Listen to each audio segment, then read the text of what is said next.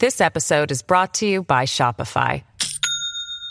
Do you have a point of sale system you can trust, or is it a real POS? You need Shopify for retail. From accepting payments to managing inventory, Shopify POS has everything you need to sell in person. Go to shopify.com slash system, all lowercase, to take your retail business to the next level today. That's shopify.com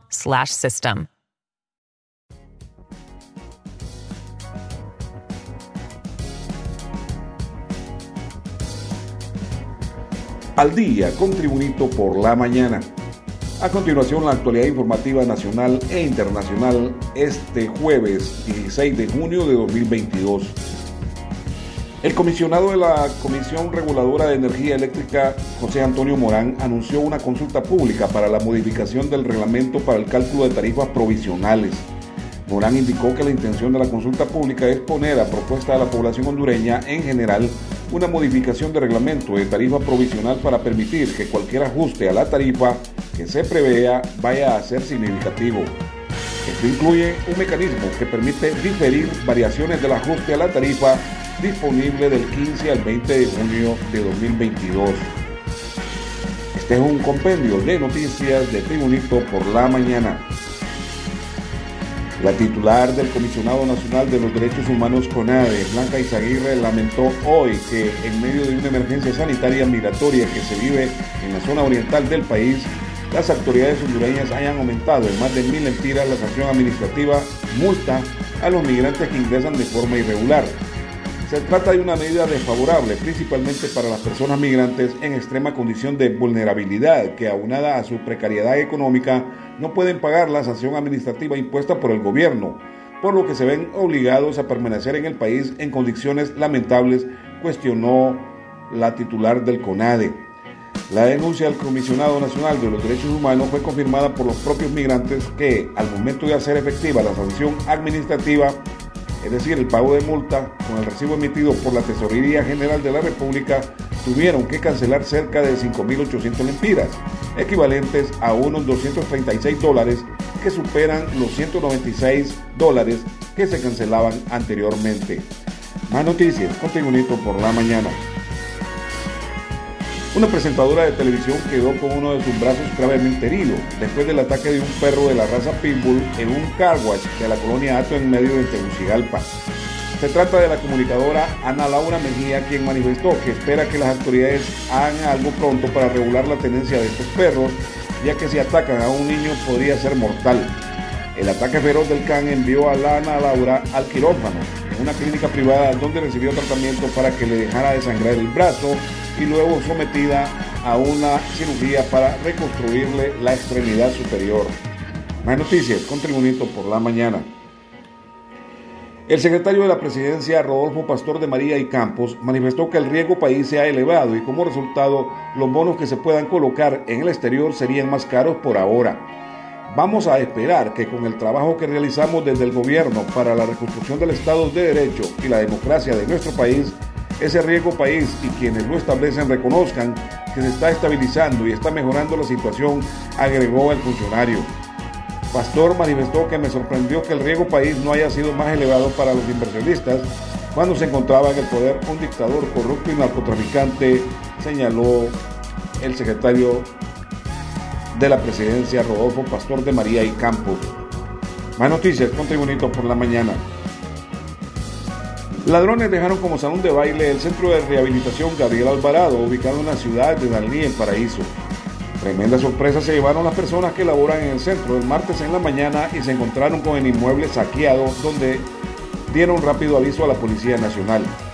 Según reportes policiales, los ladrones ingresaron en horas de la noche o el martes en la madrugada y se llevaron televisores y aparatos para tomar la presión, entre otros bienes. Más noticias con Tribunito por la mañana. This episode is brought to you by Shopify. Do you have a point of sale system you can trust, or is it a real POS? You need Shopify for retail. From accepting payments to managing inventory, Shopify POS has everything you need to sell in person. Go to shopify.com/system all lowercase to take your retail business to the next level today. That's shopify.com slash system. El secretario privado de la presidenta Héctor Zelaya considera que el gobierno avanza por buen camino y que las críticas obedecen a una campaña mediática contra el gobierno hondureño. Honduras es el segundo país con mayor dinamismo en su índice mensual de actividad económica, IMAE, dijo un funcionario del actual gobierno en sus oficinas de redes sociales en una publicación donde destaca una imagen de una evaluadora regional. En las noticias internacionales, desde Washington se informa. El presidente de Estados Unidos, Joe Biden, comunicó este miércoles a su homólogo ucraniano, Volodymyr Zelensky, que su país concederá mil millones de dólares adicionales en ayuda militar para Ucrania en respuesta a la invasión rusa. Biden informó en un comunicado publicado por la Casa Blanca de su conversación telefónica con Zelensky, donde precisó que la asistencia incluirá artillería, sistemas de defensa costera y cohetes para apoyar a los ucranianos en sus operaciones defensivas en el Donbass, en el este de Ucrania. Asimismo, conversaron sobre los esfuerzos del secretario de Defensa de Estados Unidos, Lloyd Austin, que hoy se encuentra en Bruselas para coordinar un respaldo internacional adicional a las fuerzas militares ucranianas. También desde Nicaragua se informa. La Asamblea Nacional Parlamento de Nicaragua, bajo el control de los sandinistas, canceló las personalidades jurídicas de otras 93 ONG locales, incluido el Centro Nicaragüense de Escritores, fundado por el fallecido sacerdote y poeta Ernesto Cardenal, quien vivió entre 1925 y 2020. Con esas nuevas 93 asociaciones sin fines de lucro se elevan a 559 las organizaciones no gubernamentales cuya ilegalización ha ordenado el gobierno del presidente Daniel Ortega desde diciembre de 2018 y tras una revuelta popular calificada como intento de golpe de Estado por el Ejecutivo.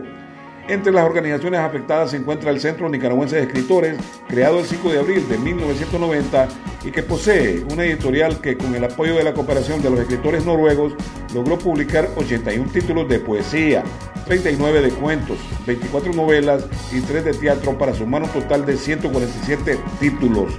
Y en los deportes, el técnico argentino Pedro Troglio inició su segunda etapa al frente del equipo Olimpia con la misión y el deseo de repetir o sobrepasar los títulos logrados. Troglio manifestó que su marcha fue por necesidades familiares y también por la posibilidad de dirigir en su país, pero ahora que regresó lo hace feliz y espera seguir por mucho tiempo y ganar cuatro copas más. El entrenador argentino del Club Olimpia de Tegucigalpa asegura que hay un buen plantel para lograr el título. Se mostró satisfecho por los refuerzos y aseguró que no tiene nada que ver con las bajas del club. También en los deportes, el campeón nacional Motagua confirmó hoy su gira deportiva de carácter internacional amistosa por los Estados Unidos, donde sobresalen dos partidos amistosos entre los rojos del Municipal de Guatemala, dirigidos por su ex técnico, el argentino Diego Martín Vázquez, en duelos muy especiales para ambas partes. El primer partido de la gira de cuatro encuentros por los Estados Unidos será el 8 de julio ante un club amateur, el New York Renegades FC en Long Island. Los campeones hondureños también se medirán contra Comunicaciones de Guatemala en una reedición de la última liga de CONCACAF dos días después en Richmond, Virginia. La serie contra el municipal del Club Deportivo Motagua comienza el 13 de julio nuevamente en Richmond, Virginia, cerrándola tres días más tarde en Charlotte, Carolina del Norte, en estos dos partidos que jugarán el club Motagua, campeón del fútbol hondureño, y el municipal subcampeón del fútbol guatemalteco. Y este ha sido el boletín de noticias del Tribunito por la mañana de este jueves 16 de junio de 2022. Muchas gracias, Tribunito por la mañana. Te invito a estar atento a su próximo boletín informativo.